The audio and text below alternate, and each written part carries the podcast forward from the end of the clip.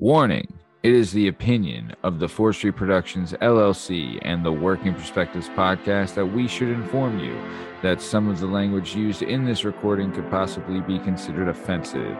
You have been warned, so if you decide to listen to the recording, then don't complain about the language. Hello, on the show today, we'll be discussing the songs that made the way you change how you listen to music Uh, where you would live for four years by yourself, and what's the craziest hospital experience you've ever had. Enjoy the show.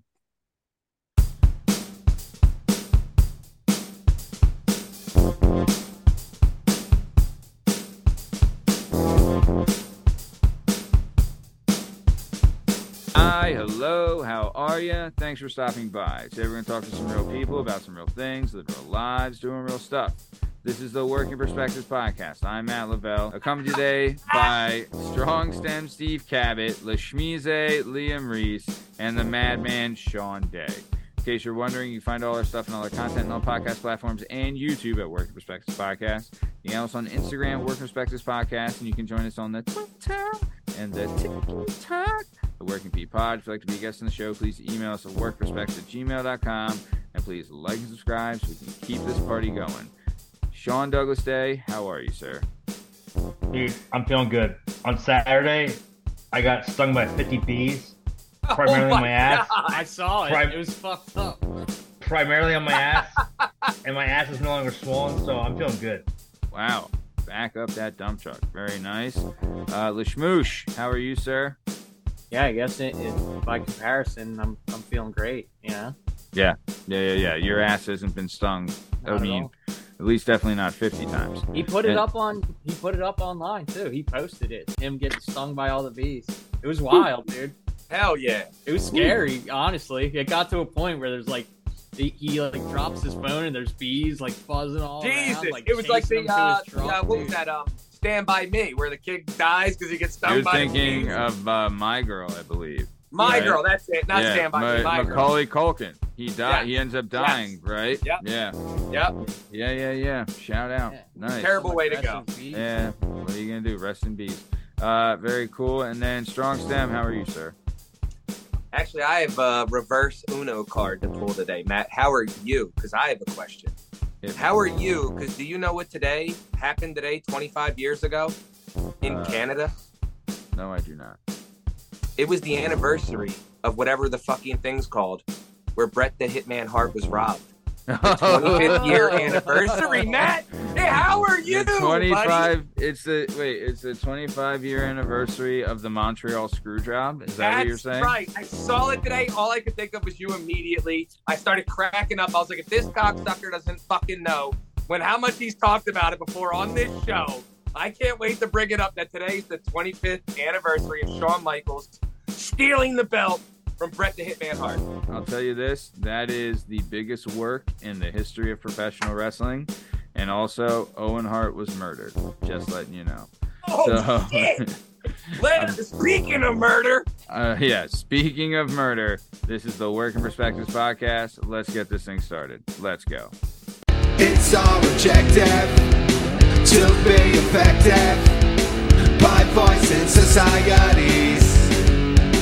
Working perspective, exploring your day and how you get paid.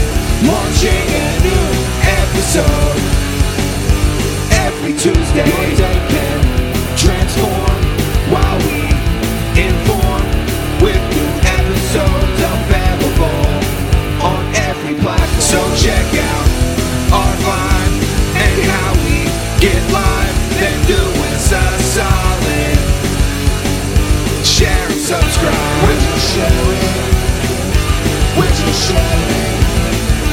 Would you share it?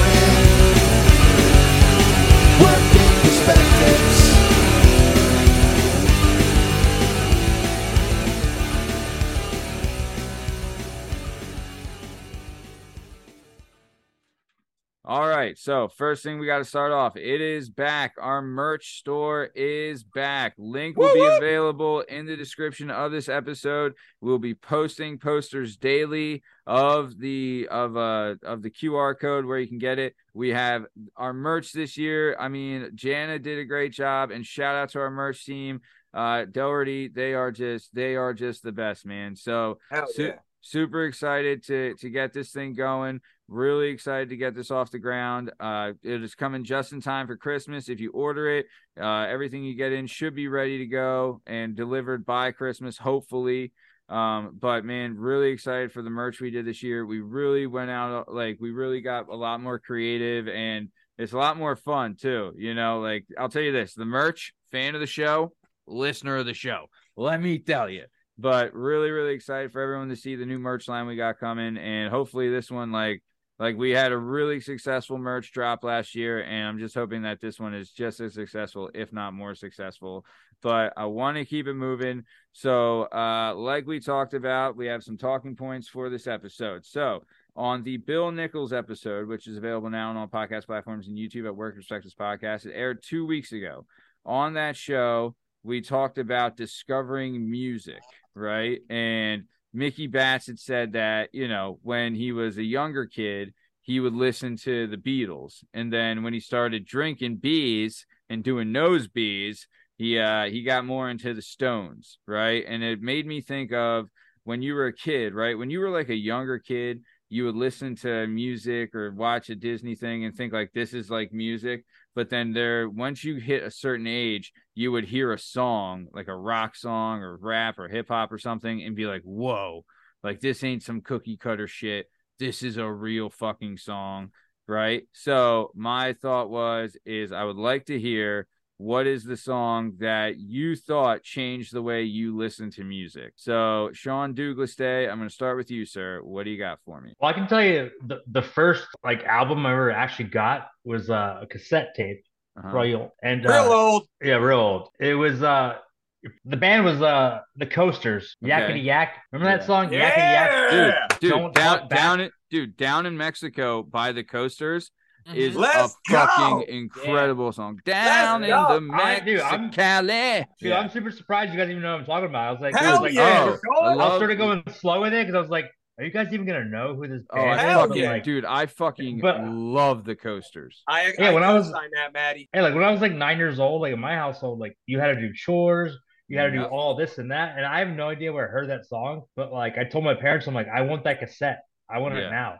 Oh, So I was doing chores, like you know, take out the papers and the trash. Yeah, you know, yeah, yeah, yeah, yeah. Dude, So that's great. a class. No, dude, that's a classic hit. But there, I guess so. I I forget who introduced this song to me, but it was in um that like uh Quentin Tarantino did like that double feature with Kurt uh Kurt Russell where it was like it was, it was like uh, he was like driving a car and there was like a girl with like half a leg that was a gun or some kind of shit. But either way, there was like a scene in that movie where they did they had like a competition, right? Or like some like it was like pool or something like that. And if the girl lost, she had to give Kurt Russell a lap dance. And the song she did the lap dance to was Down in Mexico by the Coasters. Hell yeah. And I heard that fucking Great song choice. and I was like, this is a fucking gimmick, man. Like, and I'll tell you, dude, that like even the beginning of it when it's like bum bum bum, you know, like come oh, it is so fucking Yeah, good. well, no, actually, I looked it up. I'm pretty sure this is probably where I heard it, but uh, it was it apparently it was in Stand by Me, which Yeah. was in 1980, 1986. I was yak, born talk back. Yeah, Yeah, absolutely. That's, that's, prob- Yeah. that's probably where I heard it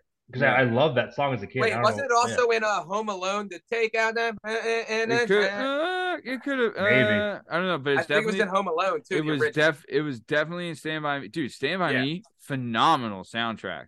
They even have like like gimmicks Incredible. like lollipop, lollipop, oh, Uh, la, la, la, uh, you know, like uh, that uh, one, right?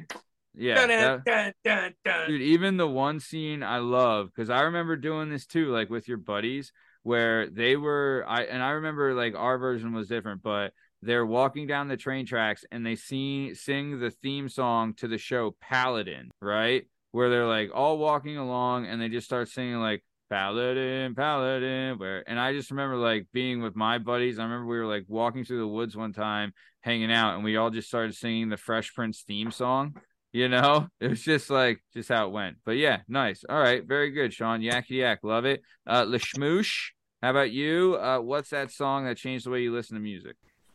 So when I was like 14 or 15, I went on a camping trip with uh, my older cousin Bob. He's like five years older than me, so at that point, you know what I mean. Like he was older. They like at that point, I had only smoked like you know like shitty like dime weed and nick weed, and I think the first time I smoked, I didn't even like. I think I had only smoked one or two times, and I don't even think I actually got stoned. Yeah, But like on our way to the mountains, I smoked with them, and they had like real weed. Like Ooh. we called it KB back then. oh yeah, like, kind Nugget. I remember that shit. Yeah, They had like real trees, and he put on Tool, and I was in the back seat. I think the song's forty six and two, and yeah. Yep. and th- dude, listening, I was like tripping off of fucking Yeah. weed in the Yeah. back seat of this like Chevy Cavalier heading to the mountains, dude, and like it was like my brain like fucking exploded, yeah. dude. You know, Yeah. it was like music I would never listen to too, Mhm. but then I like heard it like actually stoned for the first time, and then like Yeah. I don't know, just like Wait, wait, so how, how, how old were you? 14, How old were you? 14, 15, 15. I was probably 15 then. yeah. I'm impressed that you like discovered Tool that young because I, I wasn't like until my like 28 years old I got into Well, these Tool. this this is a th- uh, this is a cousin who's five years older than me too. Right. Okay. So I like see. he kind of Yeah. like brought it into my Sh- radar. Sean, were you The in wild the one that I military? know. No, not that one. Not, not Damn it. Not I was, gonna- I was gonna say no because like no like because like Tool back in the day like I mean it wasn't on the radios like it It wasn't didn't really play around here. That's for No, sure. sure didn't. No, yeah, it not on did the East Coast at all. And No. like, I, yeah, no, no, no. The reason I actually discovered it was because uh, in the SEAL teams, I had a boss. Uh, Yeah. All I give his nickname. His nickname is Goody, but he was like very, very well respected in the SEAL teams. Everyone loved him, and I, I'm one of those guys. Like, if if I find someone who's like very, very successful, I, I want to like sort of like dive Yeah. into like who they Oh, are, yeah. and like and, Yeah. and, and, like to some extent emulate what they do Sure. kind of see like why like okay this this guy he's very very successful he makes his coffee in this very specific way is that is that part of, is that part of his success Right. he puts his shoes on a certain way is that why he's successful well he's one of those guys that was just like very very well respected and his favorite band was tool and i was just like you know what i'm gonna dive deep into tool and like see like if i can learn something from the music and like that i was like i wasn't until i was 28 years old and i like dove deep into tool but uh great what- band Is Great Tool band. Is you is Tool big in the military, Sean? Like, are they a very popular military band? Like No. amongst the military is no, is No. Tool? Okay. no i would i I wouldn't would say that but that like things like that are hard to say that it's a it's a, a main thing because they're from so many different walks of life. You know what I mean? Yeah. yeah, I'm sure there's all different types that hit in the military for hundred sure. Yeah, you're probably But right. no, Oh, no, no, no, no. But but a side thing with uh, Maynard James Keenan, uh, I mean that's my favorite band now is Tool. But Maynard James Keenan, kind of crazy, but he he owns a farm in Arizona. He he actually makes wine Yep. in Arizona, like not far from my farm. You know, I didn't sell. Hell my farm in yeah. Texas, no, I didn't sell my farm in, in Arizona, but um, he he he runs a farm out of Arizona, not too far from my farm. And he makes like really good wa- wine, and uh, he's got Merkin Vineyards out there nice. uh makes you know good i mean i'm not a wine guy i mean five dollar box wine tastes good to me Yeah, but he makes it? like he but he makes like 30 dollar bottle of wine and he like he he's growing out of arizona nice. is pretty cool yeah Nice. That is cool. I'm sure that's a new untapped market too, like Arizona wine. You know. yeah he- yeah he's got he's got a really good documentary if you're into like documentaries that's uh it's called blood into wine really good Oh, documentary really nice. super cool artsy fartsy but like goes into like how he makes wine in in the fucking desert which is insane Nice. All right. Very cool. Good deal. All right. Well, let's keep it moving. Uh, strongest stem.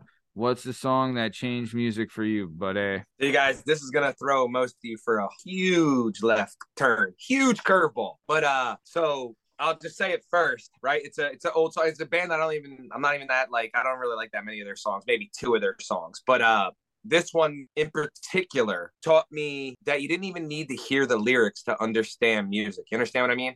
Mhm. So Yellow Ledbetter by Pearl Jam, right? Back in the day, you no one understood what they said. Then you dun, Heaven, heaven, heaven. Oh, so everyone made up their own lyrics to it, even though Yeah. you know, now we got all you can. But the, the the way like the guitar riffs and the flow of the music and the way it made you feel without even knowing what the fuck he was saying, I was like, I the lyrics aren't even that important. It's just like the flow of it, the sound of the instruments together. It, it changed my perspective Yeah. of music to a different level because like here like i said again just off the very beginning when you read the lyrics you're like that's not what he's saying. You know you just you know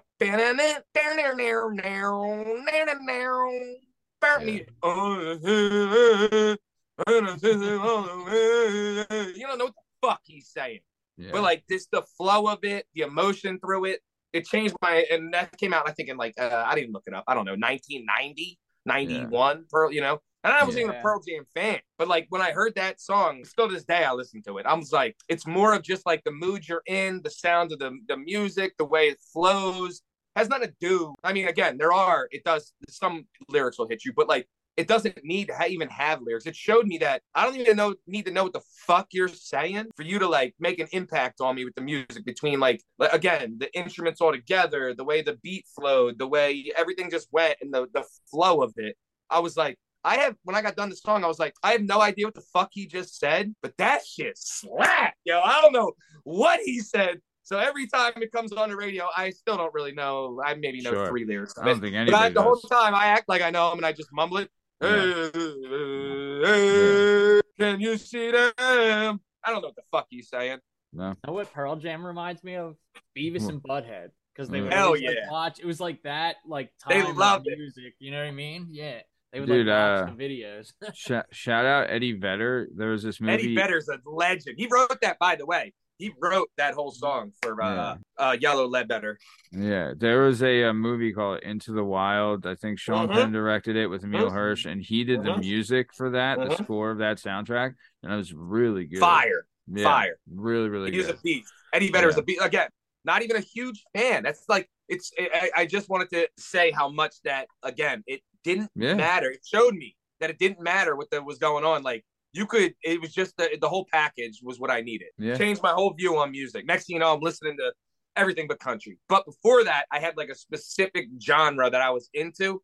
And Yeah. the second I heard that song, it, it just opened me to everything. Dude, I'm still not into fucking country music. I know. I, can't still do it can't either. do it, I can't I still do can't. it. Like, don't get me, don't get it twisted. There's a I- couple I bangers fucking for love, sure. I love Johnny Cash. I fucking love Johnny Cash. Uh, who's And the then- dude that sings uh, the whiskey whatever thing? He's great. Toby Keith. No, Oh. no, the fucking big dude. Uh, what's it called? Uh, uh, uh, Tennessee whiskey. I don't know. Oh, Chris uh, Stapleton. Chris Stapleton. Chris Stapleton. Oh, okay. I, I love I, I, love fucks country. with him. Like Yo, he's good. but other also- than that, He's really I, good. I, I, I the song the song colder weather right i fucking do like that song it's the who did the chicken fried song it's I the don't know. dudes that did chicken Zac it's like the zac brown band or whatever dude stuck Yeah, colder weather is a great fucking song because i'm stuck in colder weather oh dude if you haven't heard it pretty fucking good See, I love I love country music because like I'm like obviously into farming, so like I actually like can understand the lyrics.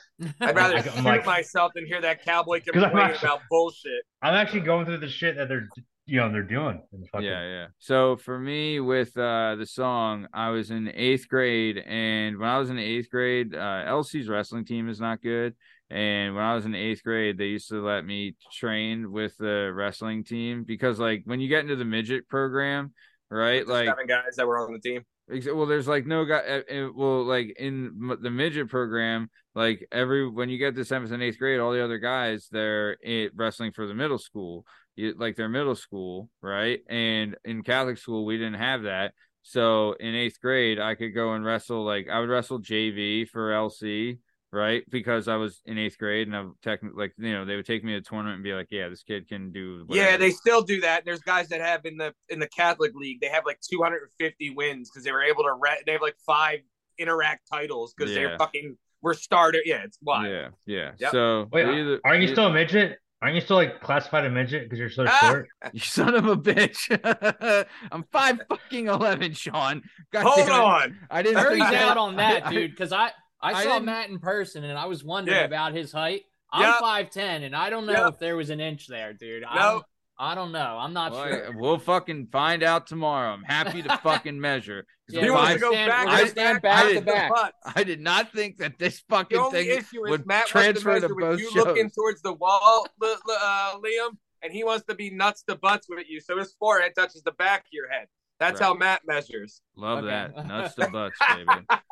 Yeah. Well, it's, but, well, it's like what like that's like like you know, I mean I have a two foot cock because I measure it from my asshole. So Hey.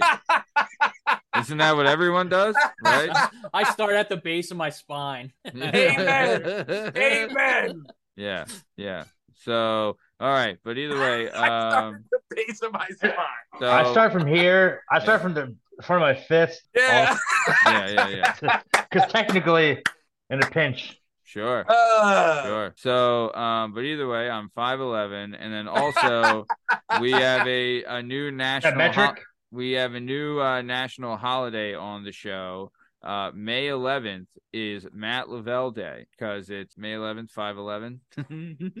Okay, so okay, so what's your song though? But we celebrated on the So, 10th. yeah. yeah. But yeah. we celebrated on the You 10th. son of a bitch. No, you do not. You celebrated on the 11th because I'm 5'11. All right, but either way, Where's Burn when we need him? yeah, we don't, you know. But either way, so uh either way, um I was like so I could I would hang out with the team and stuff. I wasn't allowed to wrestle at meets, but Right. I could like I you know, I would like keep the book and hang out on the sideline and stuff. Yep. And I remembering we were wrestling at this school called Owen J. Roberts, right? Uh-huh. And there was like they had like one decent kid on that team. And Shout out that school now because nowadays they're a powerhouse. But I hear you. I think they had more than one, but they had like a they, they're they- studs nowadays. yeah, they were they were okay. But either way, wrestling at Owen J. Roberts, we come like the team comes out, warm up, we're all hanging out on the side. On lights go out, one Big school, by the way. one mat, one light over the mat, and then all of a sudden Renegade from Styx comes on. And it's like, Yeah. Oh mama, I'm in fear Na, for my na, life na, from the na, na, long na, arm na. of the law. And then like people start like stamping in the stands, you know what I mean?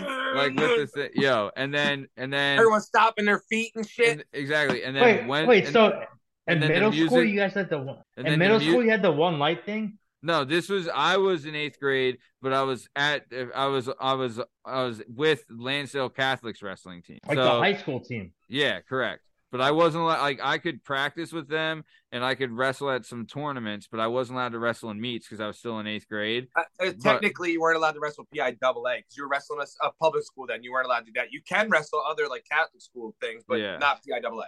Yeah, No, I was just curious because like like when we wrestled middle school, it was like very like yeah. Blue This collar, wasn't middle like, school though. there was there was yeah, that's what I'm saying. yeah. so you were it was in yeah, middle yeah. Yeah, school. this it was high was, school. this was the high school. So lights out. They start playing that, and then you know how like th- after like that the- song fucking slaps, man. Yeah, after the slow part in the beginning, it's like "Ah, the music, and then that's when like picks up. As soon as- Finally get Yeah, as soon as that hit, the whole team start ran out into the gym. It was pretty fun. I was like, this Well- entrance was pretty fucking good, and then and I, I just and want then to they fucking preface cr- that. crushed us. You know, I just want to preface that, Matt, with our run out for North Penn was kind of dope too, which we did Yeah. Hell's Bells, and there was Yeah. 13 bells. So every bell, one kid ran out, which was yeah, it sucked. people though, tried to copy it, but but we didn't. them. We didn't have a light though. That's no, we didn't. We The didn't. light makes the difference. I, it absolutely does. Absolutely does. So, all right, well, let's keep it moving then. So, the next thing I wanted to talk about is that Alicio Tahan Lungit on the show this week. Episode available now on all podcast platforms and YouTube. Dude, really great show. Really interesting fucking guy. Really, really Your cool clips, by the way, are fantastic from this guy. His, I mean, Oh, dude. this guy, Yeah, this guy, this guy, he's been through some shit, yo. yeah. Yeah, he's and he's smart. Oh, super very smart, smart. super smart, super smart, good guy. Honestly, too, like he's even Came off as a good guy too. Yeah, really good. He's he's reached out to me about an idea of like he said he I should set up classes for how to set up like a podcast, you know. Good and he- idea. yeah, he had said that. I was like, ah, you know, I don't know. But either way, Either But he- way, if you wanna if you wanna start your own podcast, reach out to Matt, and uh, for a small fee, he'll help you. yeah. Oh my gosh, not for a small one anymore. We got too many shows already. But either way, but no. So what he had talked about is that his mom had left left him in the Philippines with his grandmother. She came to the U.S. and lived by herself for four years working and you know i think she was in the nursing field and worked by herself for four years lived by herself for four years eventually saved up enough to bring them all over from the philippines Hell so yeah. that got me thinking and, and, you know there's more stories that that's happened like that's something my father-in-law did also which i've told the story before on the show but um but the but my thought was is like you know how fucking bad is it everywhere else that someone be willing to live here by themselves for four years Hold on. to- Hold know, on, like, Matt. Not not willing to live here by themselves, willing to leave their family to live here Yeah. alone. yes yeah Unfucking believable sacrifice. yeah oh un dude it's sacrifice on both ends too right like think For about sure. like Hundred Yeah, percent. like think about this too. Like if you're, you know, say I know he lived with his grandparents, but then say it's just his grandma. that's a single parent there with four 100%. four kid, you know, like three or An four kids. elder. Yeah. Like when my when my father-in-law did it, my mother-in-law then was a single parent for So four hard. years of two So kids. You know, like it ain't fucking easy on both And- ends. And the, yeah, one end you're trying to establish you're working, uh, you know, 15 hour days. The other end you're in some bullshit country that's treating you like shit, and you have to like worry about Yeah. that. It's Yeah. insanity. Yeah. Insanity. really is. But either way, that got me thinking: Was there is there anywhere you guys have thought of that you would live for four years with no like you could make new friends and stuff like that, but anywhere you'd want to live for four years with no friends and family? Lashmoosh, I'm going to go to you first. Uh, what's a place that crossed your mind? So this, so it matters. Uh, if you go there by yourself, now you're saying you go there with no family, you have no responsibilities at this point. You're just taking care of yourself, right? Correct. Yes. You're so the idea is like to build wealth and bring correct. them over. Correct. Yeah, you want to establish a life to be able to bring people over. Yep. Oh, so Find work, not- do what you do. So it's not Right. to fuck off. You All can, right. yeah, well, you, you know what? You can. I you mean, can take I- it that way. Hell yeah, let's fuck off. yeah, yo. you got four years. You got four years to do whatever. I mean, as long Las as you Vegas. can. Solid. Then as my long- answer is Las Vegas.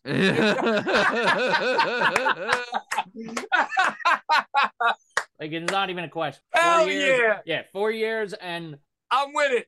Yeah, I'm with it. Las Vegas. Four Like, years. Now, now, Yeah. tell me, what exactly would you look to accomplish in Vegas in those four years? How So- how would the progression go, Scram? so here, here, here's the here's what the plan would be. Let's Since go. I, since I have to, since I actually have to accomplish something to like bring your family over, right, right, right, I would- right. Of course. fuck off for two years and then work hard for two years.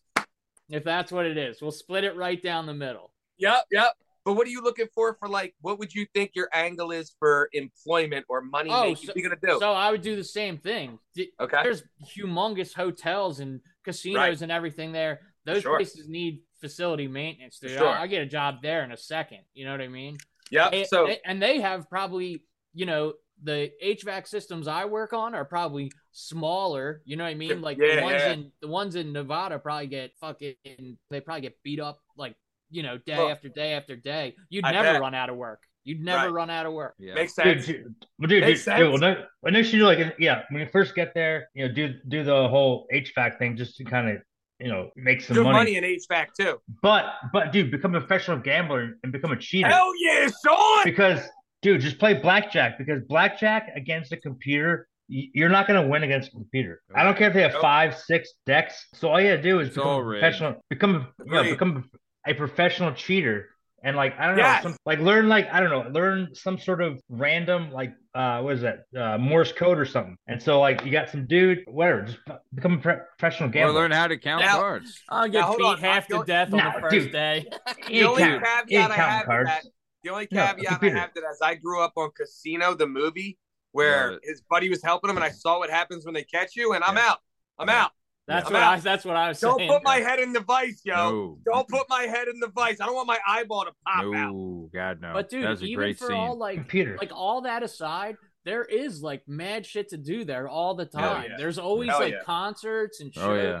Hundred percent. you know what I mean, there's pools you- on the roof. You know, I like if you would if you so like you either could be a great gambler and make money that way, or you could like you'd have to not gamble at all because right. like it's either you 100%. really, you know like you bet if you don't gamble you're gonna have a great fucking Great time. strategy, man. Yeah. You're you're dead on with that. Plus, too, like you could do like legit. It, like, do you know what grip work is? Right? Like, Yeah. Grip gripping is when, but you're behind the scenes of like a show production or something. Like it's Yep. those guys that are always dressed in black that are moving wires or pushing crates or whatever the fuck it is, right? Like, or you can get in the cameraman's union, right? Right. Or there's something like like there's a ton of different things. Or like I'm sure they have like a stagehand union, like a stage carpenter union, whatever. Like there's Mhm. so much of like entertainment industry jobs available there that I'm sure like you could jump into and have like a crazy, crazy story and lifestyle and have a blast. Also, like coming up soon, we have this guest. Her name's Jill Harth, and her episode is gonna be airing in a couple weeks.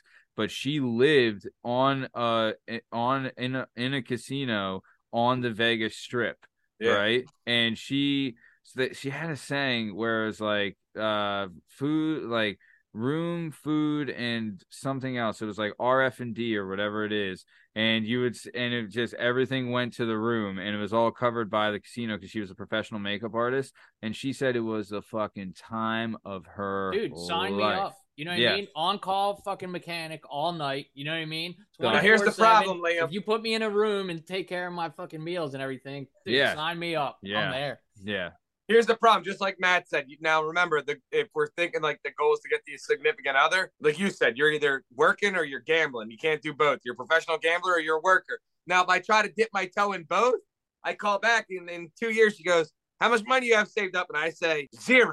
She yeah. says, "Why?" I go, "Because I suck at gambling." And be like, "What the fuck?" yeah they're like hey uh you can move here but you have to work at the bunny ranch so See, I think it. I think it would still be awesome. I need though. your income Like- too. I I I've been there to, to the bunny ranch. yes. really Wow. That's, Yo, I'll tell you, there was a when they had the show on uh on uh HBO, and she ended up doing a couple shoot like professional uh videos.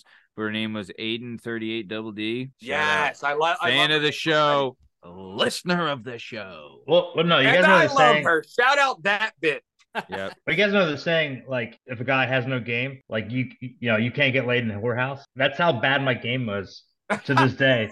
I got I got I got I got kicked out because I was too drunk. Ooh. Ah, Yeah. What are you gonna do? Hey, But see, True I think I could stay I- True away story. from that part of I've it and just enjoy like the atmosphere. You know what I mean? yeah. Like I could No, go it- without drinking and everything. and Hey, just- Sean, no, at least you didn't meet like uh, Lamar Odom. Yeah. I don't know what Or that is. Also, dude, dude, at least dude, you it's a didn't cool pay place. a million dollars, right? Like, you know, you didn't waste any money either. You might have got thrown out, but, but I mean, I'm I'm assuming, and I don't. I mean, I've paid for sex in other ways, but not in, Oh! not in, not with money. But Oh, I've paid it. Yeah, I've paid. You know, we've all paid A wedding for se- ring. yeah. In tears. Oh my god, blood, sweat, and tears you've paid for that shit. You know, Amen. my soul. the amount of fucking things I've done to get laid, it's unfucking real. But the fact, like, I don't know, I'd have to think because I had a buddy who went to, I won't shout him out, but he's been on the show, and I had a buddy who who did the wishy washy gimmick, and Tom he was like, it was cool at, it was cool at, let's just say this guy, uh, he, It's me. le- Let's just say it's me. It's fucking me. All right. yeah, I mean, I'll tell you guys who it is off air. But uh uh so this guy said he went there and like it was cool. They did the bath and like all that gimmick and he had a beer and whatever and he got to do his thing with the chick, but then he had to pay and he was like at the end he wished he had the money back and would have rather just jerked off. You know what I mean? Like so place sucked though. I mean, I mean, I can't imagine the bunny ranch. You're still like, you might have less regret, but you're still gonna be like, ah, was it The worth, price is probably a little too steep. Well, yeah, I was it you. worth six hundred dollars to Yes, fucking you. skaboosh this bitch? I hear you. no, No, thank you. I, either way, either way, no, no. I, I think what we should do is, if I was king of the United States, and I had like had like all seeing power, I could do everything I wanted.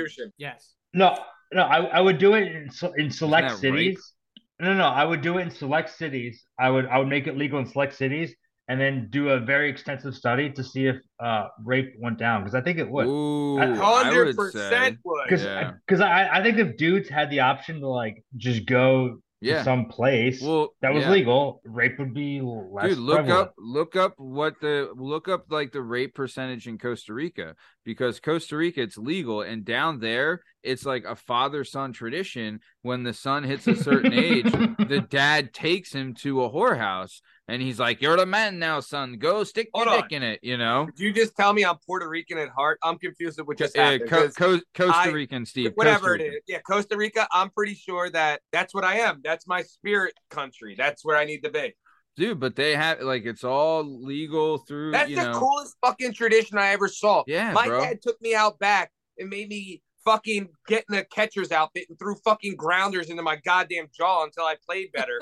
These guys Yeah. take their kids to a whorehouse. Yeah, I need to move there. they're like, "You're a man now." You know what I mean? So now That's you don't have. awesomest shit I've ever heard. yeah, now you don't have a bunch of horned up fucking wabooshes, you know, or like even like late at night, if these guys are out at the bar and they strike out, they don't have to like get, you know, drug or get physical, be like, Now- oh, you know, I can just go wherever. Girls you would be a little Well, dude- upset about this because now it wouldn't be so easy for them to play you because you'd just be like, oh, you don't want to give me the time of the day? Well, I'm just going to go pay this broad the fuck. I wonder too if my face. relationships are stronger that way then because because they're not looking to like they're not they're not like you know they're not entranced by the aspect of getting laid that they'll do like dumb shit like dude I agree. when I I know we all when we first started dating girls for the first like you know for the first time like like I thought I mean the first girl that ever had sex with me consistently I was like this must be the, I I must be in love with this person. You know what I mean? When it turns out I was not. And she was not in love with me. You know what I mean? But like you're getting entranced by this this idea of this. Whereas like if we had this outlet we would have more confidence on ourselves because that was a huge downer of like you know, like, oh, you can't get laid. Oh, you're a bitch. Like, what? And let's you know what build I up mean? Like, cum. When you're full of cum, you're super dumb. oh, dude, you are the dumbest. So, but Well, still, dude, if dude- it, you know, I, I I know I know like deep in this tangent, but not like my first deployment. I I turned uh 21 just before I went to Cartagena, Colombia, and dude. Oh and- my God, and- I'm jerking off already. Talk slow when you say this story because my Yeah. cock's in my hand.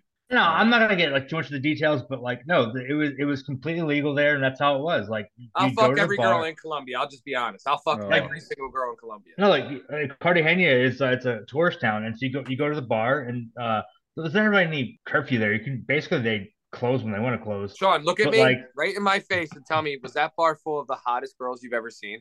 oh, Latina. I love them. But, however, this bar would not let prost they wouldn't let prostitutes in, but outside the bar, because like there's certain bars like they would let them in, certain certain ones they would let him out, Yeah, and this one they wouldn't let him in. But all all the prostitutes knew that like all the high end guys would go in there, and if they if they struck out, you know, they go outside, and so literally you go outside the bar, they're just lying there down the street, just like sitting there, like, hey, how are you doing? Like, And oh, they cook, they clean, they do it. They Yeah. they worship you. They're the best humans on earth. yeah. That's the problem. Well- then I think is that you would end up falling in love with all these hookers The hookers. problem like, is her know? brother and her dad and her uncle are in the cartel, and they're gonna fucking hang me from a bridge by my ankles and then cut my head off.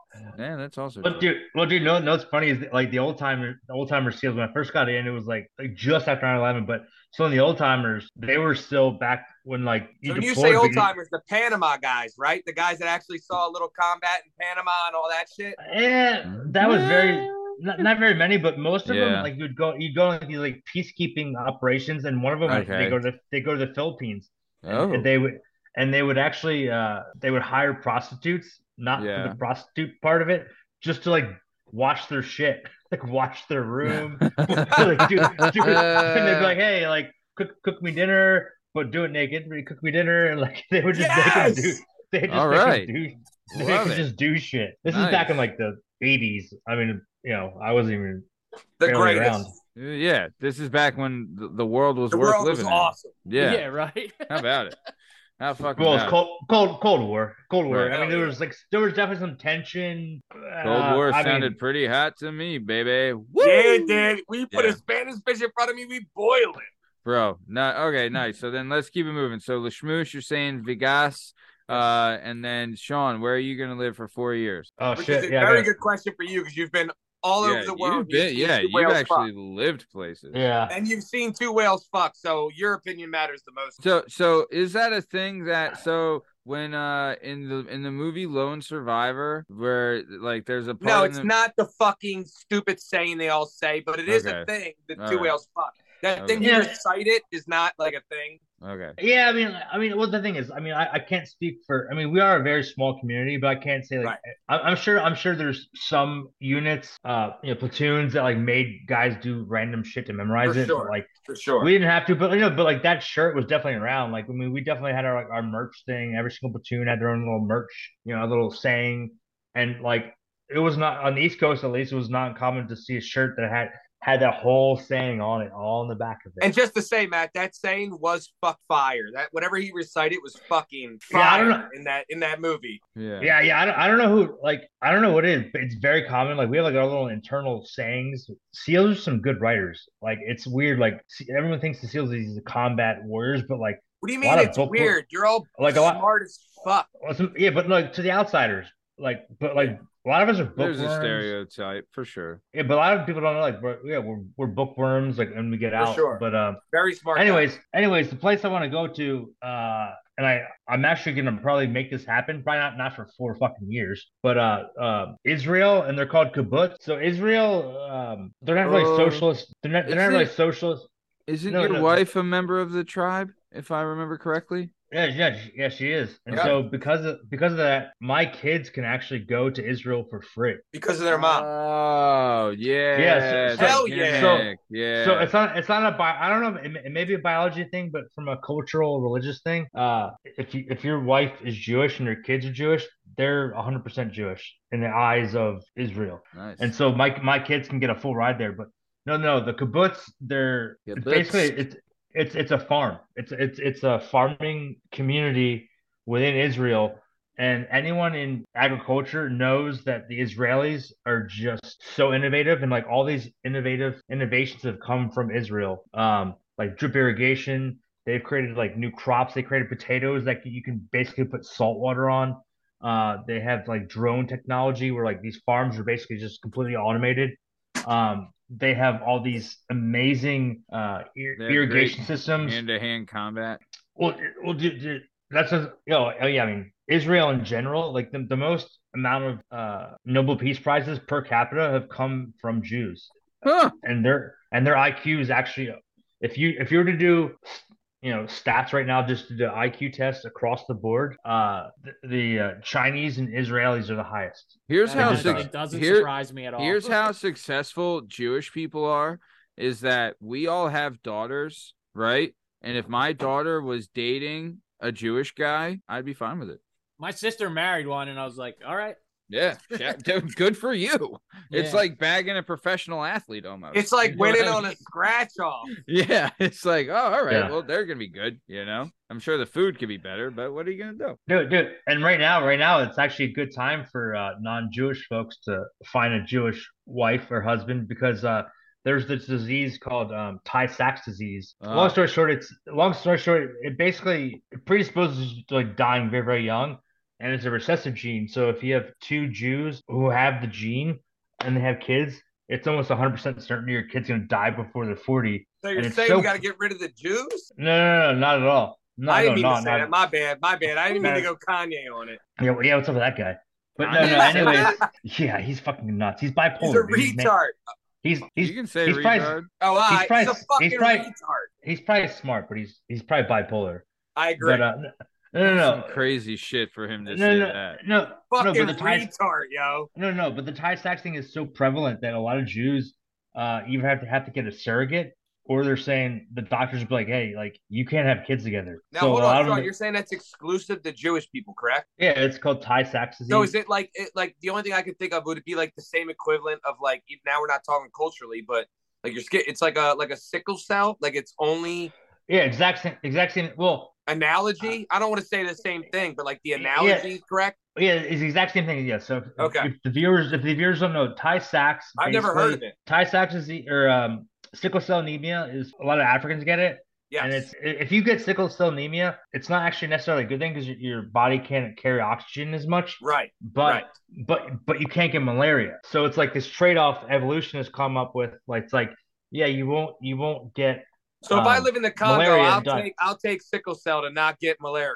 Well, well nowadays, it, nowadays malaria is so treatable. I mean, you can just take like doxycycline, but um, I guess your analogy breaks down because we're not really sure why Tay Sachs is so prevalent. We're not sure like what the benefit Jewish. of it is. Right. Like we don't know like because sickle cells we've already identified it. It's like yeah, it'll stop you from getting malaria. But Tay Sachs like we're not sure what, what the benefit is. But that's how evolution works. Sometimes is that you have like a good trait that uh, gets carried on along with this other trait because there's no like consciousness evolution as far as we know. It just sort of just things randomly happen. Builds and itself out. Yeah, and sometimes uh, good traits get passed on with bad traits. Right. Uh, and so, um, anyways, yeah, on the science tangent, I don't know. Hell yeah. Maya. Yep, let's have it, Steve-O. So mine's gonna be the most meat-headed answer on the planet, but not because of meathead reason, right? It's because of the humbleness, the uh, the way they the way they value family, the way they value the things in life that I would value over this bullshit materialistic nonsense, right? I want to go to Dagestan. I want to be there with Khabib and his guys. Khabib has the most money on this planet. He still lives in a mud hut with his mom. He don't give a fuck. Guys are driving by in a fucking Toyota with a Mark 48 mounted on the back, ready to go. Khabib don't care. He's not, you know, the money will never touch him. And then you hear all these people, like the humbleness of that man and his, like the way those Muslims, real Muslims are. And I hear like the way he acts. People keep going, oh, we've offered Khabib $10 million for a grappling match and he'll come back for Conor and he'll come back for this. No, he fucking won't. If you know who Khabib is, he said, when my father died, I made a promise to my mother I will never fight again. And if you think Khabib, the ability of these guys, and then you see like Islam Makhachev, you see all these other guys. It has zero to do with like the status. It has zero to do with his fancy car, his clothes, or how many broads he fucked, or what he does, or what's in his. It's all about respect and how much like he loves his family and how much that means to him. He does that for his people. The only reason Islam just beat the shit out of one of the most ridiculously tough Brazilians I've ever seen in my life was because he wanted to pay tribute to Khabib's dad, his coach, who told him forever that he would be that guy, you know, for his ever. If you keep training hard, you keep doing the right things, you keep working hard, it'll work, it'll pay off for you. And even when it does pay off, they don't give a fuck. I don't need the cameras. I don't need fucking CNN and Fox and fucking TMZ. I don't need a Ferrari. I don't need none of that shit. What I need is for my people to love me. That's all they care about. So to learn like, uh, and the, my big thing where I say this too, there's a thing called uh, the anatomy of a fighter, right? Will Harris does these things. When you hear like uh, he went over there for three months during Ramadan, and like they always say, while in Rome, do like the Romans, right? So he was over there during Ramadan. So he did whatever they did. He didn't, you know, he's like as a as a piece to their culture. I made sure that I showed them the respect that whatever they were doing, I was going to do with them. So if they weren't eating while whatever it was, or they couldn't do this or that, I did whatever they did. When it was prayer, I did what they did just to show them that even though that's not my thing, you know, I have respect for what they're doing. And uh to see like the insight of the way the people over there now that's a little Yeah. controversial. It's not Russia, it's not but the Dagestanis and the way those guys uh, specifically the fighters out of that country, Yeah. the way they like uh, value the right things and don't give a fuck about any of this nonsense that goes on in America with your materialistic bullshit. I uh I absolutely envy it. I absolutely Yeah, envy. I will. Okay, I, dude, I, dude, I I, was gonna say I also like too that about that because he, he is Muslim and like I like I like that you said he's a real Muslim because Real Muslim. after because after Afghanistan and Iraq there was a lot of bullshit going on that like and I I was over in like in Muslim communities Sure the vast majority great the people. vast Great people. the va- the vast vast vast vast majority of Muslims Great people. are cool people. Mhm. Do, do I do I like that the fact that like women have to cover up? No, but like a real No. Muslim, but a real Muslim, if, if a woman wants to take the the garb off, they can. hmm And and, and he is But they like do it out of respect for their husband, right? It's all everything's about respect in that culture. No, but I'm saying, but like, but he's like showcasing that like real Muslims like allow women to have the freedom to go do what the hell they fucking want, and it shows like how respectful they are. Like, because for for a while, people was like, oh, like even I mean, even CNN was doing it, Fox News and all these these folks were just like saying, oh, all Muslims are these like crazy yeah, people. let's No, keep it. like let's keep it moving. it's like So, one percent yeah, of the one one- percent. Yeah, I agree. So either way, what I've experienced. But for me, Maddie, though- especially like yeah. the culture of the wrestling, you know that. So Yeah.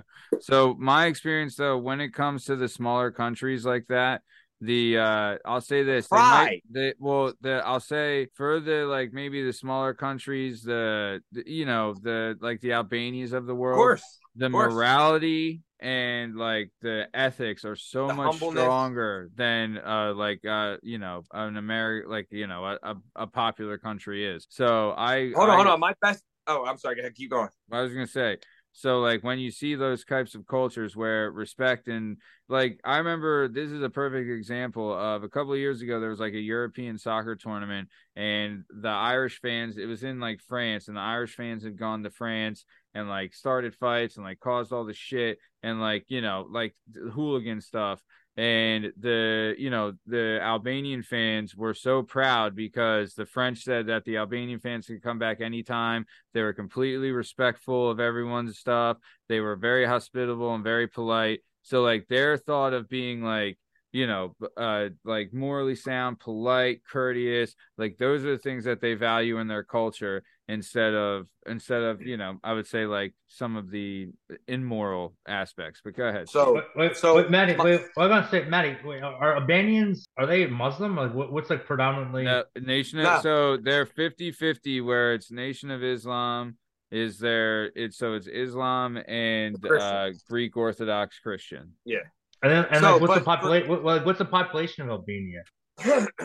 probably like A lot. three mil two and a half yeah, a three decent mil amount. Okay, little pretty- Philly. Okay, yeah But like for me, the the humility, uh, the thing when I say humility, like the um again, I I come off as an asshole, but you guys know me. You guys been around me when we train. Like the uh, the reason why I love you guys, I've bled with you guys. There's like a reason you see. So like with those countries in that area, the way I see uh like Khabib all the time. Uh, my dad used to tell me this all the time because I'm an emotional guy. That uh, if someone else can control your emotions, that makes you a weak man. You Yeah. cannot let other people control your emotions, right? yeah You control your emotions. And when I see these guys going nuts on Khabib, well, which I'm saying as a white guy when I say Khabib, Habib. When you when they do that with Habib, like he, you've never saw him ever break character, ever break form. Even with Conor, the greatest shit talker on the planet, he would look over and go, "I can't wait to humble you, because when I humble you, I'm going to change your face." i did like what he never like yeah. you never saw him stand up, get aggressive, get No. upset. You will never, ever, ever get under their skin or change that man's emotions by what you say.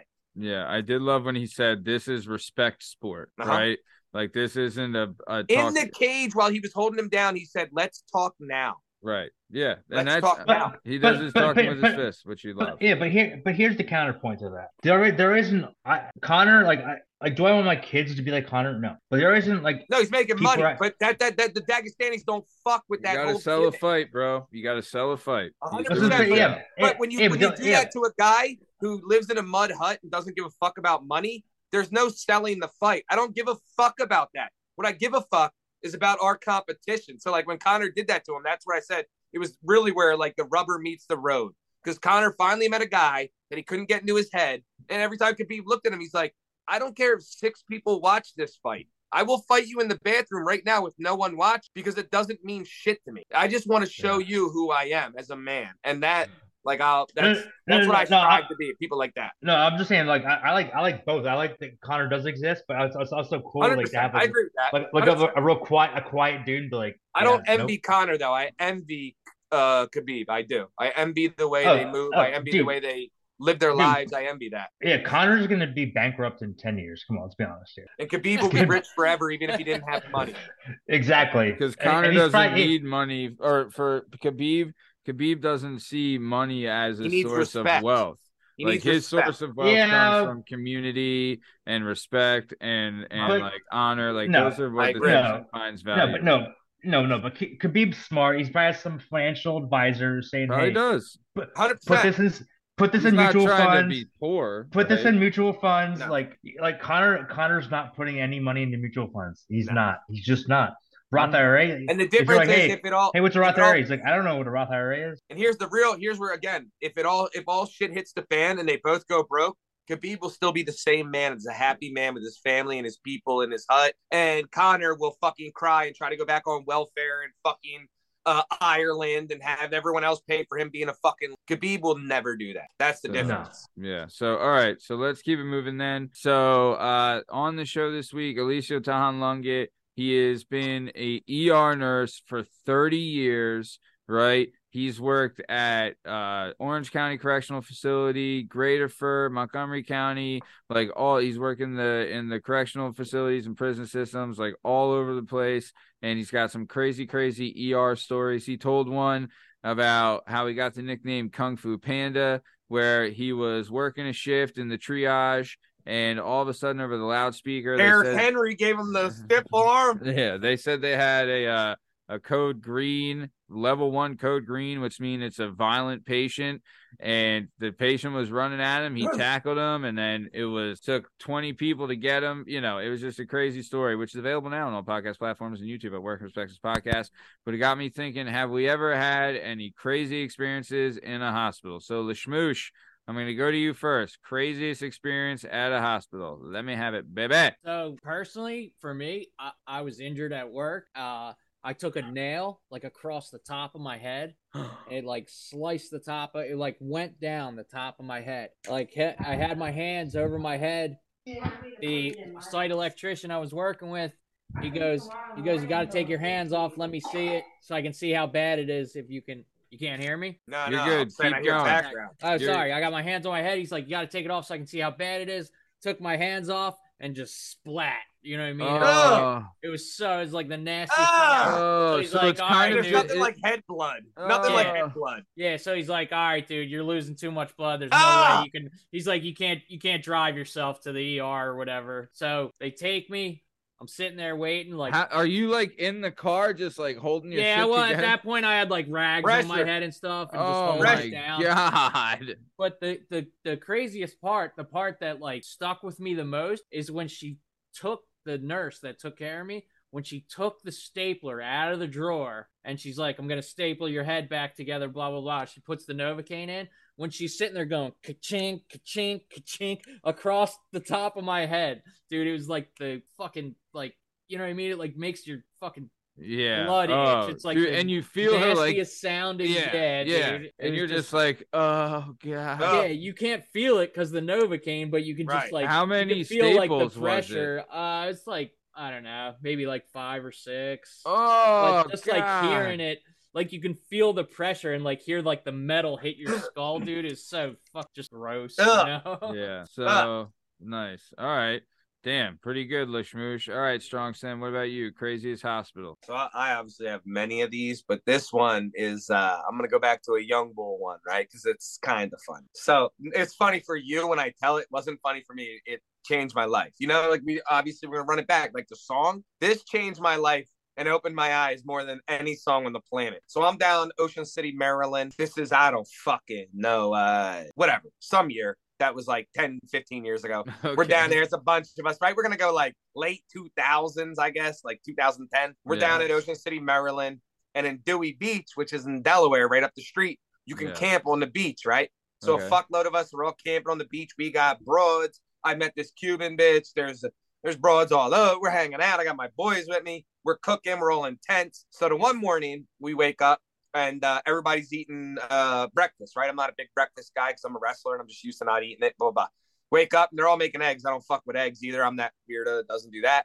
So they make all these eggs. Everyone has a big breakfast with eggs. I don't eat anything because I don't eat eggs. So uh, we go to the boardwalk and we're on the beach. And my friend, one of the guys I was with, I'm not gonna name him, Steve McCall. not gonna name him, but uh, so North Wales guy, we're all hanging out. Me and him are like, yo, let's go hit the bar, uh, the bars on uh, Ocean City Boardwalk. He's a couple years older. He's like 23 at this point. I'm 21 or he's 20 fucking four, I'm 22, whatever. So uh if anybody knows the Ocean City Boardwalk, there's like in that uh first street to or second street to like fucking 17th, there's 25 bars uh, on the boardwalk, right? So it's nine o'clock in the, or 10 o'clock in the morning, they just opened. We hit everyone, car bombing every single one, up and back. Actually, I should know the snake because that's how we did this. If you would have explained it like this to me, Matt, I would have known better and not thought I was up every time. But so we went up to the top of the street, and then on the way back, we hit all the bars back again, right? They're taking a car bomb. It's fucking 10 in the morning. So after, I don't know, I'm at this point 160 pound, 20 fucking two year old kid. Didn't Mhm. eat breakfast, haven't eaten in, I don't know, 20 hours.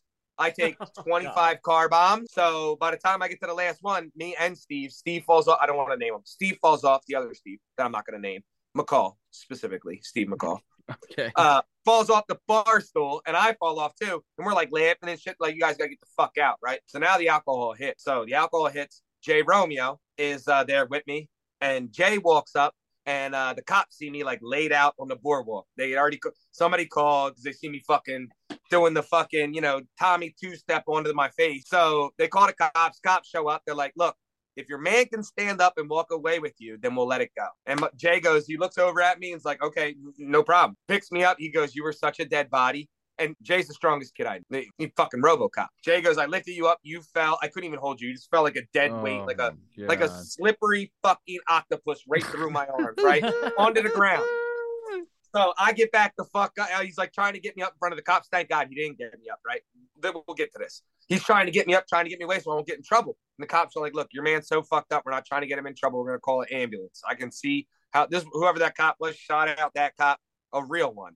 Fan I show, just, I to just need to get him an ambulance, right? The fuck getting in trouble. Need an ambulance. Call an ambulance. They take me to a hospital. That's the last I remember was falling off the bar stool, right? So I wake up in the hospital. I'm in the ER and I I'm butt naked, but I have a towel over my like you know my midsection. And I look up and I see Jay Romeo and I see his wife at this point, Lauren, right? And they're both just like, "Holy shit, Steve, you're fucking yeah, I know, all right." And they're like, Jay's like, cuz like, I'm like, all right, you know, I pound Jay up. He's like, I'm out here, I got you. I'm like, I appreciate you, I love you. He walks out of the room. The lady comes back in and she's like, okay, Steve. So what we have to do now is we have to. Uh, uh, by the way, I'm like, hold on. Did you guys fucking like pump my? Did you guys pump my stomach? And she was like, no, no, no. We charcoaled you, but um, which absorbs it like kitty litter. That's how she explained it. She's like, but just so you know, on your paperwork, you blew a your blood alcohol content was 0.39. She's like, so I want you to know that most people don't open their eyes when they go closed at 0.39. they don't reopen. And I was like, you know, I'm 21. I was like, yeah, bitch, I'm a mutant. She was like, no, you're the luckiest guy I know. You're not a fucking mutant. You're a fucking Yeah. lucky motherfucker, right? Yeah. So then she goes, no, all I have to do is have you sign a couple papers. We'll uh, get your clothes. We'll get the cat out. We'll get everything going, and you're back out. I was like, hell yeah, lady, you're the best. And Yeah. I'm not sure if you caught to what I just said in that little spiel, but it was get your clothes, sign some papers, and get the cat out. I know I didn't idea what that meant, right? Duh. The cat I'm that- laying there. We the cat chilling. litter. I'm laying there. I'm laying there. All of a sudden, I'm like, why do I feel The- piss dripping out of my dick? like, lift She up better the towel a little deflated bit. deflated the bowl. There's a hose in my cock. So immediately, my at this Uh. point, I've heard the horror stories. My father's had one. My brother's had one. Uh, Chuck Modi, who's been uh, brought up a million times on the show, has had one. One of my closest friends. At this point in our life, Shockingly, he's had one. yes, I've heard the horror stories. Right? I'm not even. I'm not even gonna fucking hold you. I had tears rolling out of my eyes because I knew when I was trying to mentally prepare for this. Right? So I have tears just pouring out of my eyes. The lady walks back in. She's like, "What are you crying for?"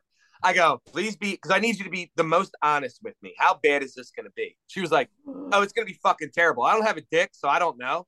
But I know it's not going to be great. But I've been doing this for 30 years, so I'm good at. it. And I was like, well, I I wanted to hug the bitch because for her to be honest, she was like, I don't have a dick, so I don't know what to tell you. But I've been doing this a long time. It's not going to go well. Okay. She pulls it out, right? I'm fucking like hyperventilating and shit because I think I'm gonna die. Pulls it out, and then uh, and then Jay and all them already they had to go home, so they left. So now I have to go home with in the back of a fucking uh Ford Focus, like 1992, not the newer cool ones, the fucking old school pieces of shit with four dudes and one broad who was bigger than all the dudes. And we're in the car, and I'm in the fucking middle of the backseat after I just had a hose yanked out of my dick.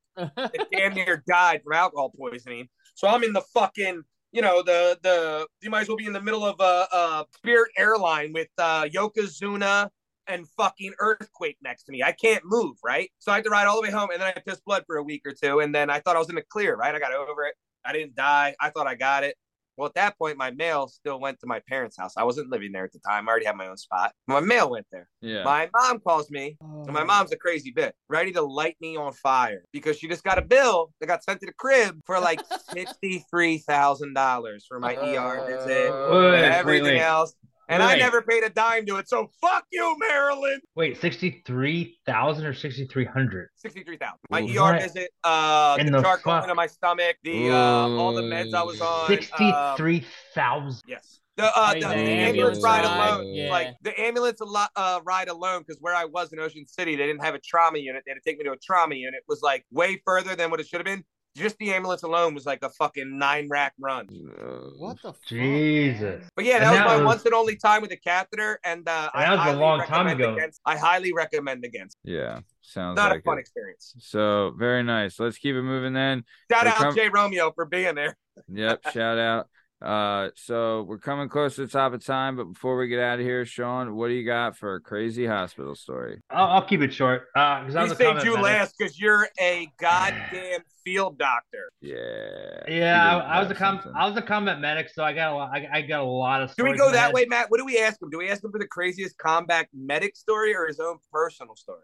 I mean, whatever's crazy. I don't, you know. No, I'm- I'm you know, gonna, I don't want I him got- to get sent. No, uh, yeah, do whatever. I'm trying to keep it funny. I'm trying to keep it funny. I'll keep it funny. Like, uh, Yeah. there's, there's two funny ones that come to mind, but I'll go with the one. And so the reason combat medics are so good is because uh, we first of all we do we do stuff on goats. We do we do goat labs. We shoot goats, shoot pigs, and we we save them. And that's just training. Yo!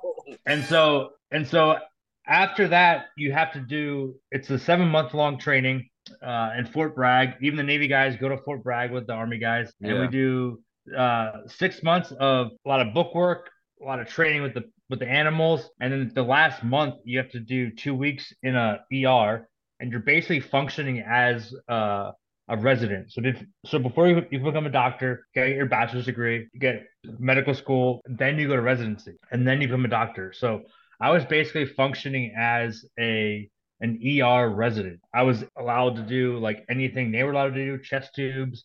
I could do, you know, surgeries, basic surgeries.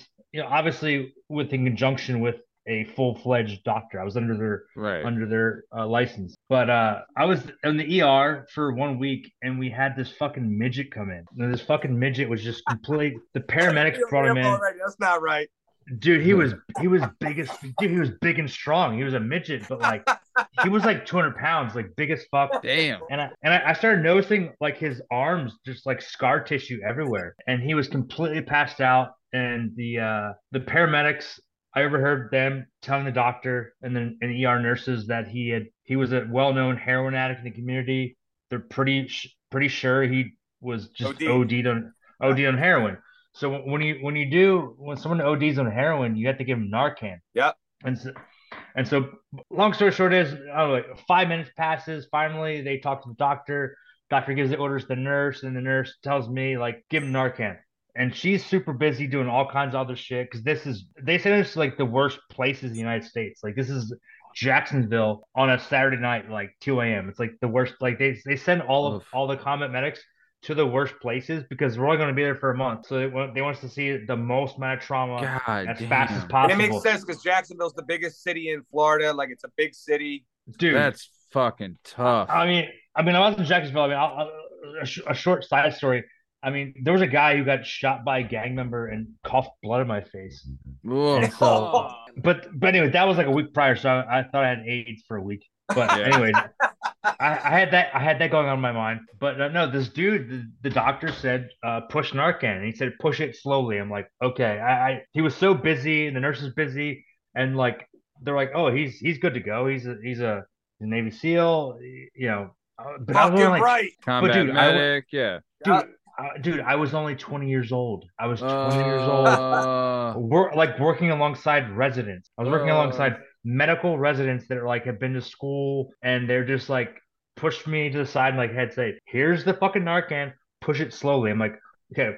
If, if someone give you Narcan and said push it slowly, what does fucking what does slowly mean to you? Like, is it like one like one how do you one measure mil? that? Like like like one one one Two? mil Yeah. per one mil per minute. Right. You're like one one mil per one second. thousand, two So one I'm just like. I, I, I go I go like this. I go like it was like I think it's like I have no idea what the measurements are to this day, but uh, it's been a while. But like for argument's sake, we'll say I did ten mils like this. I was like that's slowly in there like that, and we're done. Apparently that's like super fast. So this guy went from being like OD'd on heroin, seeing heaven, seeing fucking Jesus, Went To com- directly to hell when you Narcaned him.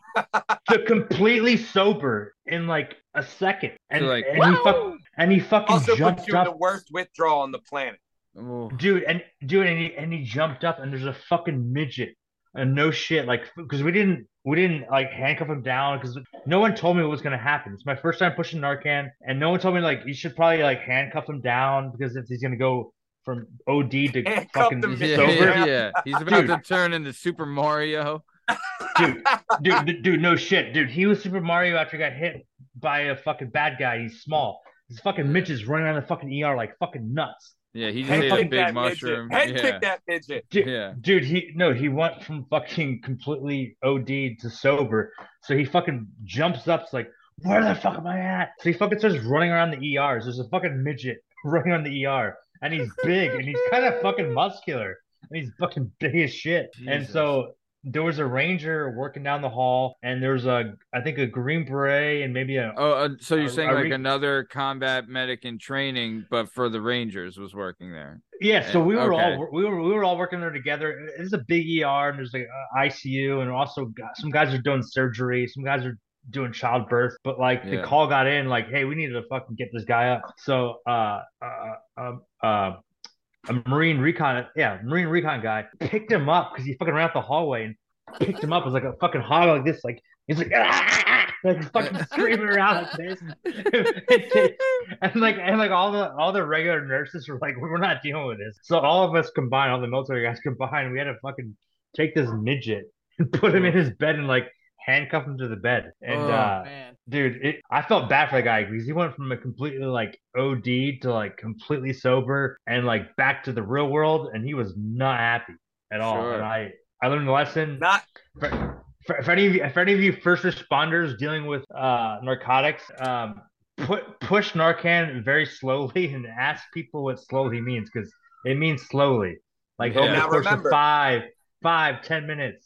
I'm not sure if you know this, Sean. Uh, I uh, have from friends that have had this happen. Uh, Narcan immediately, when it reverses the effects of opiates, sends you into the shittiest withdrawal you've ever had. So you go from being so high you're floating on Mars because you're on death's doorstep to being in complete hell because everything in your body goes ape shit because you get thrown into precipitated withdrawal like an absolute fucking lunatic. That's why whenever you see like Kensington Beach things and like guys in those videos and they're slapping the guy, the first thing they say is, You're about to get Narcan. And you'll see a dude nodded out, wake up, like, Yep. No, no, no, no, no Narcan, no Narcan, no Narcan. Damn. it's that classic that. Jacksonville heroin midget. You know, Uh, nice. Muscular midget. No, no, no, no, no. The thing is, he was a cl- like you're saying that, but he was a classic because in hindsight now, like the dude, dude, dude, he had, he had like he had scar tissue every single vein on his body, Ugh. any any kind of vein on his hand, his head, anything.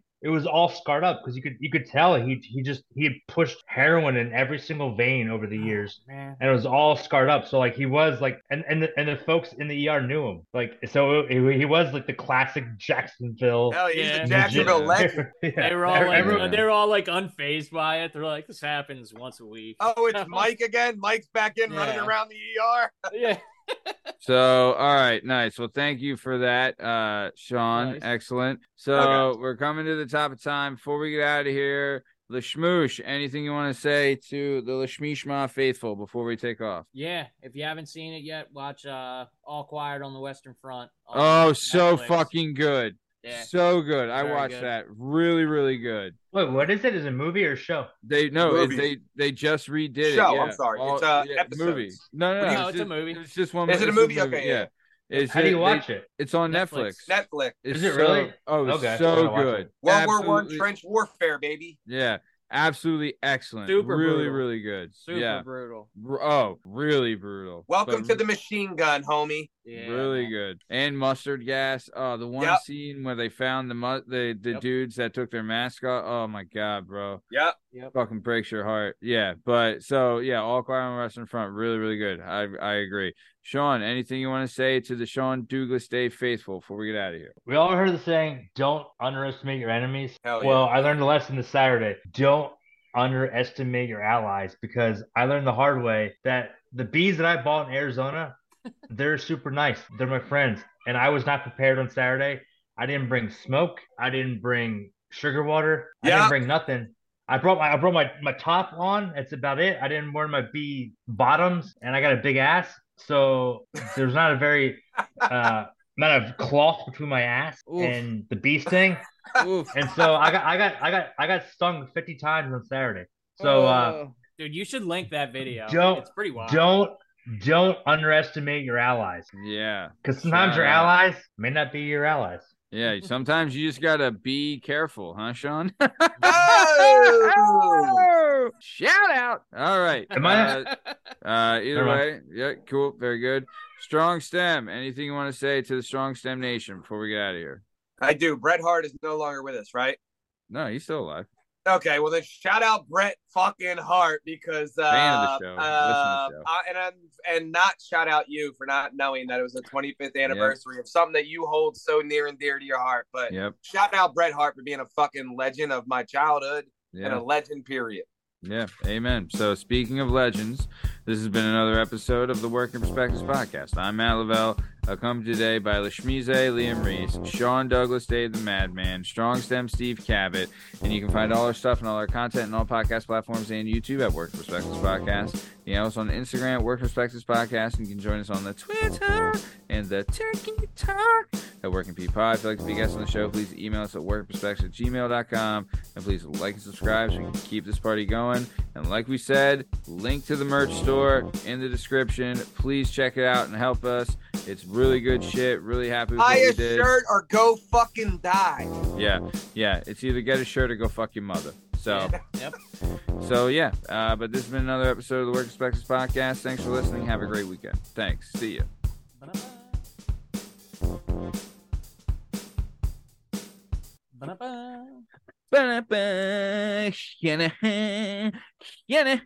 All right, we're good. So now, nice. I didn't want to. I didn't want to drag it on and, and Sean bounced off real quick. But what, did I want to ask Sean about how he used to duct tape fentanyl lollipops to injured guys' hands in the field Bro. so that it wouldn't fall out of their mouth? Because they realized originally when he put it in, it used to fall out, and then they would start to like they couldn't pick it up. So they, would Because they were like tape it all leaned out, then- right? you remember you remember that in the book too with the Yeah. uh, the one I told you to read how the guy would tape it to his head because he they would draw yo Yeah. That's wild. yo I wonder what a fentanyl lollipop tastes like. you imagine what that I was about to say Ooh. Lincoln you imagine what that would go on the block Ooh. back in the day you got Oh a, yeah. I don't- a fentanyl lollipop People dog you would get kill that at for 'em now. Indy that joint would be stop Dude, it Man, Stop. they sold that at the North Wales Pharmacy. He he yike. I Right would've next to the took penny right? candy. and if I had a fucking if somehow Sean got me to into fentanyl lollipop stop it. I'd be driving a Ferrari by now Well, no, So- Matt. You want to know the truth? They probably did have them there, but there was this safe that was like over, always locked, of Yeah. like the heavy, heavy, heavy shit. you the know? real good shit yeah yeah Yeah. yeah, Yep. Damn. god damn it God damn, dude. That shit I mean that shit's dangerous. But tomorrow so uh we're dating this, but by the time uh this airs, hopefully me and Lashmish would have seen Wakanda Forever. And uh so yeah, and then we'll we're also recording a uh a a movie review episode after that, which will be exciting. So yeah, Can I moderate it? what's that? Can I moderate your two commentary on a movie I've never seen? Yeah, that's fine. I don't care. Last thing you need is me in there. yeah, you'll love it. Yeah, yeah. You'll be like, wait, what? This fucking guy's a fish guy? What the fuck is this? Yeah. What's he use for bait? No. so nice. And then Steve, tomorrow at Yeah. your shop, I Yes. want to kind of like a picture walkthrough with you and me of how we're gonna set up the 200 episode shoot. But I have And I'll kind of an you wanna, idea. You want, a, you want a little quick clip? I'll show you how those tires go on the machine that blew me up off my feet into the ground. Get a little picture of that when it goes ba boom on your own tires and blows it out. It's a wild. Oh, procedure. what? When it sets the bead from Yes. the tire? Yeah. Yes. Okay. I had a tire blow up on me before because like real hard ones you like set to like if you get to 80 psi it gets a little dicey 100 be worried anything over 100 you're a fucking psychopath and I would constantly go over 100 my dad was like you're an idiot and one time a tire uh-huh. fucking exploded Yeah. and when they explodes with I don't know 140 psi blew me straight off my Oh. feet like 10 feet off into the bay it was wild Yeah, I remember you told that story on the your original episode, which was probably like maybe our eighth or ninth episode that we ever aired. And you told that story, and the fu- the best part about it was is that you get leveled by this fucking machine, and then your dad gets you up. He's like, immediately you're-" talking shit well, he's like, "Are you okay?" And you're like, "Yeah, yeah, I think I'm all right. I think I can survive." Let just an FYI, this same machine put your dad in a coma for six Yes. months one time. yes So Yeah. you get When he up was and 16 yeah, Yeah. So Steve gets up and he's like, "All right," and his dad's like, "All right, well, you got three more tires to put on that car, so fucking get to work." and he's gonna be here in 20 minutes so hurry the fuck up and be Yeah. less safe be less Yeah. safe yeah. So pretty cool. But all right, guys, let's call it because I got a fucking. All right. Oh, late and night. then Matt, I'll talk to you tomorrow too. But uh, I'm going Yeah. to the Lehigh Oklahoma State match on Saturday morning at Lehigh University. Oh shit! I'll take some photos and some videos. We can get some dope shit. Nice. I'll post all that. Very cool. Cool. Awesome. All All right. right. Good All right, shit, fellas. guys. Nice. Yep. See you later. Yep. See you tomorrow, Maddie. See you guys.